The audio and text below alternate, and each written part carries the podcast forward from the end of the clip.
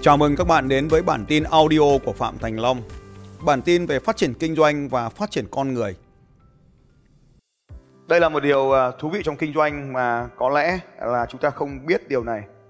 À, tuy nhiên thì tôi nhận ra rằng là ở những vùng đất nghèo khổ, càng khổ bao nhiêu càng nghèo bao nhiêu thì người ta càng cho rằng cái đó là một phần của thiên nhiên ưu đãi cho người ta và người ta tự hưởng. Chúng ta làm thế nào để làm cho mọi thứ trong cuộc đời này khi chúng ta chạm tay vào nó phải được nở hoa. Khi mình đến một cái vùng đất nào đó, mình làm trong cái điều gì đó, thì cái vùng đất nó phải trở nên tuyệt vời hơn. Khi chúng tôi đến một cái khách sạn, chúng tôi thường chọn một cái khách sạn nào đó nó lèo tèo khoảng một năm đến một năm rưỡi sau, thì cái cái vùng đất đó, cái khách sạn đó luôn luôn kín phòng và chúng tôi lại tiếp tục tìm đến một cái khách sạn khác ở một vùng đất khác, ít khách chúng tôi lại tổ chức chương trình Eco Camp. Vùng đất đó sau một thời gian ngắn lại trở nên chủ phú ngay lập tức, lại trở nên đông vui ngay lập tức. Tôi nhận ra rằng là những công ty lớn trong kinh doanh ở Việt Nam cũng đều làm những cái điều tương tự như vậy. Chúng ta sẽ nhìn thấy Vincom, khi họ đến một cái vùng đất nào đó thì tự nhiên vùng đất đó trở nên có giá trị hơn hẳn. Không phải là vùng đất của họ trở nên giá trị mà vùng đất xung quanh đều trở nên giá trị. Chúng ta chỉ cần nghe phong phanh là tập đoàn Vincom chuẩn bị đầu tư vào đâu, thì tự nhiên cái vùng đất đấy, giá đất được tăng lên cũng tương tự như vậy FLC đến đâu thì lúc đầu tiên người ta còn phản đối. Nhưng sau một thời gian nữa, cái vùng đất xung quanh của FLC ở những dự án xung quanh mà FLC đầu tư, dù nó là sa mạc, dù nó là đầm lầy, thì sau một thời gian, vùng đất đã trở nên có giá trị. Đây là một cái bí quyết rất là quan trọng trong kinh doanh. Tôi là một luật sư về sở hữu trí tuệ trong gần 20 năm. Tôi bắt đầu sự nghiệp kinh doanh của mình năm 1998 98 tháng 5 năm 1998 tôi bắt đầu bước ra khỏi trường đại học và bắt đầu về nghề luật sư sở hữu trí tuệ. Đến nay cũng đã gần 20 năm trong nghề này và tôi đã chứng kiến cái sự vi phạm bản quyền ở châu Á.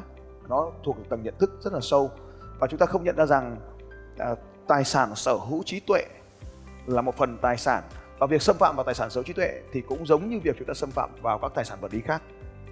Về cơ bản các tội danh đều giống như vậy. Tuy nhiên, chúng ta quay trở lại khi bắt đầu tham gia vào WTO là cái lúc mà chúng ta nhìn thấy những cái xe lưu lăn lên trên những cái đĩa phần mềm hoặc là những cái đĩa à, âm nhạc của Trung Quốc.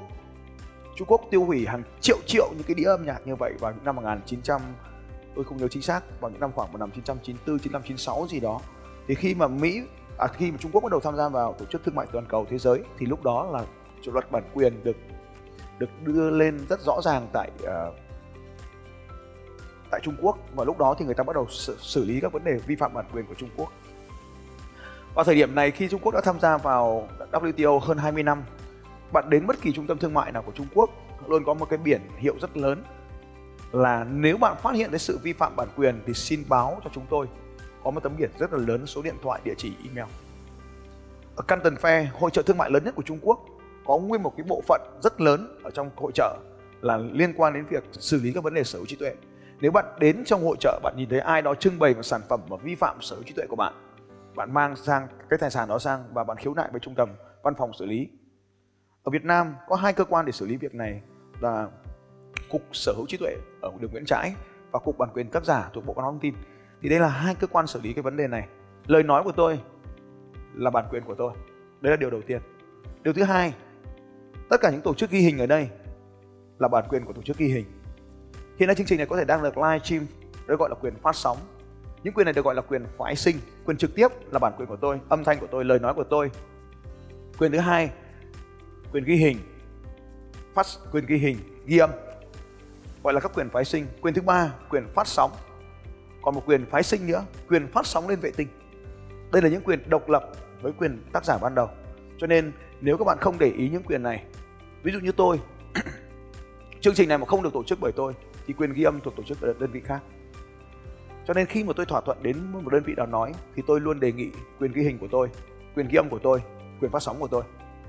Nếu bạn sử dụng phương tiện ghi âm, đó là bạn vi phạm quyền ghi âm của tôi. Nếu dù bạn sử dụng máy quay phim, bạn vi phạm quyền quay phim của tôi. Cũng sẽ không có vấn đề gì cả. Muốn kinh doanh thành công, trước hết bạn phải tuân thủ pháp luật. Và việc mà tôi muốn dạy các bạn đây nhưng tôi muốn chia sẻ với các bạn, chúng ta phải ý thức ngay từ đầu. Nếu chúng ta bắt đầu kinh doanh kinh doanh, thì bản quyền là một việc đầu tiên. Nếu như bạn chỉ cần đưa lên trên trang mạng của bạn những nội dung mà tôi sở hữu về bản quyền, thì tôi mới có thể yêu cầu Facebook can thiệp được. Và tôi phải nộp bằng chứng cho Facebook nếu sau này có tranh cãi xảy ra. bạn không thể report tôi vi phạm bản quyền được, bởi vì trên trang mạng của tôi không có bất kỳ một phần nào vi phạm bản quyền của người khác tôi không bao giờ lấy ảnh của người khác 100% ảnh trên mạng của trang mạng là trang mạng của tôi. Tất cả bài viết là bởi viết bởi tôi, không copy, bởi viết bài tôi. Nếu các anh chị vào Facebook của tôi sẽ nhận ra ảnh 100% của tôi. Có thể chụp bất kỳ cái gì, nhưng mà do tôi. Tôi có khoảng gần một triệu bức ảnh khác nhau, do tôi bấm máy. Bất kỳ điều gì tôi muốn. Ví dụ như tôi muốn một cái hình ảnh là chèo thuyền. Tôi ghi là chèo thuyền đó là cái cách mà tôi tổ chức. Vậy thì mọi cái điều mà tôi làm ra đều phải là do tôi. Cho nên các anh chị hãy chú ý về cái luật bản quyền khi chúng ta, vì bạn đang hỏi tôi về công việc kinh doanh trên internet. Cho nên nếu bạn muốn kinh doanh trên internet thì tuân thủ luật bản quyền. Bởi vì bất kỳ một trang mạng nào của bạn mà có dấu hiệu vi phạm bản quyền thì sẽ có một cái tổ chức. Khi tôi phản hồi đến tổ chức đó thì trang mạng của bạn có thể bị shut down. Vậy thì đây là yếu tố đầu tiên mà chúng ta cần phải quan tâm, bản quyền hãy chú ý về cái việc vi phạm bản quyền. Là nếu như cái người bạn nào đó tình cờ, cho nên đôi khi mình làm điều tốt mà mình không hiểu hết ý nghĩa của nó thì chúng ta lại làm chuyện để làm hại bạn bè của mình. Điều gì diễn ra nếu mà chúng ta dây vào luật sư điên? Điều gì diễn ra từ những năm 2001 khi mà tôi bắt đầu ra làm nghề luật sư một cách chính thức về luật sở trí tuệ, lúc đó Việt Nam còn rất mới. Và bất kỳ một cái sự xâm phạm nào về luật bản quyền của tôi, tất cả các báo vì họ vi phạm ảnh của tôi tôi có một cái website tôi thả hết ảnh đấy là photo.vn rất nhiều ảnh trên này thế là các báo tha hồ google lấy ảnh và post lên báo của họ. Có một tờ báo chụp ảnh về tôi nhớ là liên quan gì đó đến cái chuyện ly hôn hoặc giận dữ. Và trong đó thì cái ảnh đó thì là cái ảnh của tôi chụp vợ tôi. Mỗi báo như vậy thì tôi nộp đơn kiện. Tôi đều đòi à, bồi thường một nghìn đồng. À, bồi thường một nghìn đồng hồi đó là một cái sân bay tân sơn nhất sân bay tân sơn nhất cũng bị tôi kiện cái bức ảnh, tôi có một bức ảnh rất vô cùng nổi tiếng, bức ảnh chụp một cô gái việt nam áo dài, rất đẹp và cái bức ảnh đấy vi phạm vô cùng nhiều. Và bức thứ hai là một cái bức hà nội mùa thu vàng của tôi. Đấy là hai bức ảnh có tỷ lệ vi phạm cao nhất. Thì một số anh chị hỏi là làm thế nào để kinh doanh online? Là bởi vì vào những năm 2004 lúc đó làm SEO cực dễ. Chỉ cần đặt tên một cái bức ảnh thật đúng thật đúng chuẩn SEO là bức ảnh chúng ta sẽ lên và khi chúng ta lên như vậy thì tất cả những người khác khi search đúng cái từ khóa đó là họ sẽ thấy bức ảnh của mình. Và phản xạ đầu tiên của họ là copy bức ảnh và post lên trên bài của họ. Thì đấy là cái vi phạm bản quyền. Và khi vi phạm bản quyền thì rất dễ để kiện.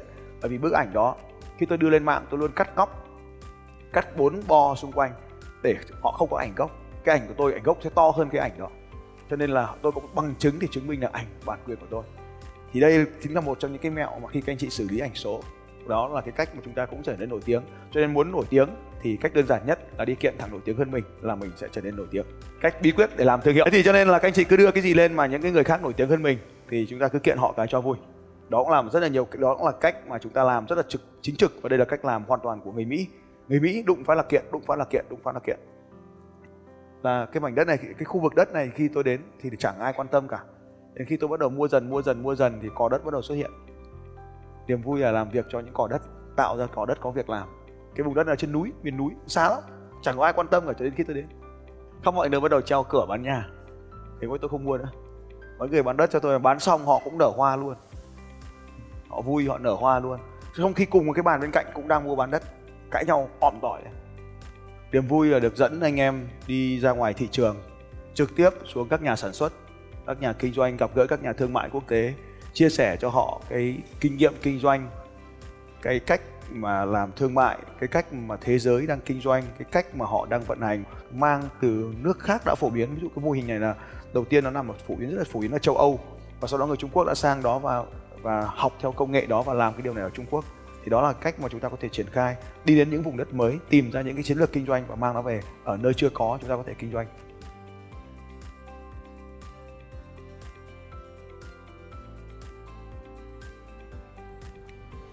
Xin chào các bạn và hẹn gặp lại các bạn vào bản tin audio tiếp theo của Phạm Thành Long vào 6 giờ sáng mai.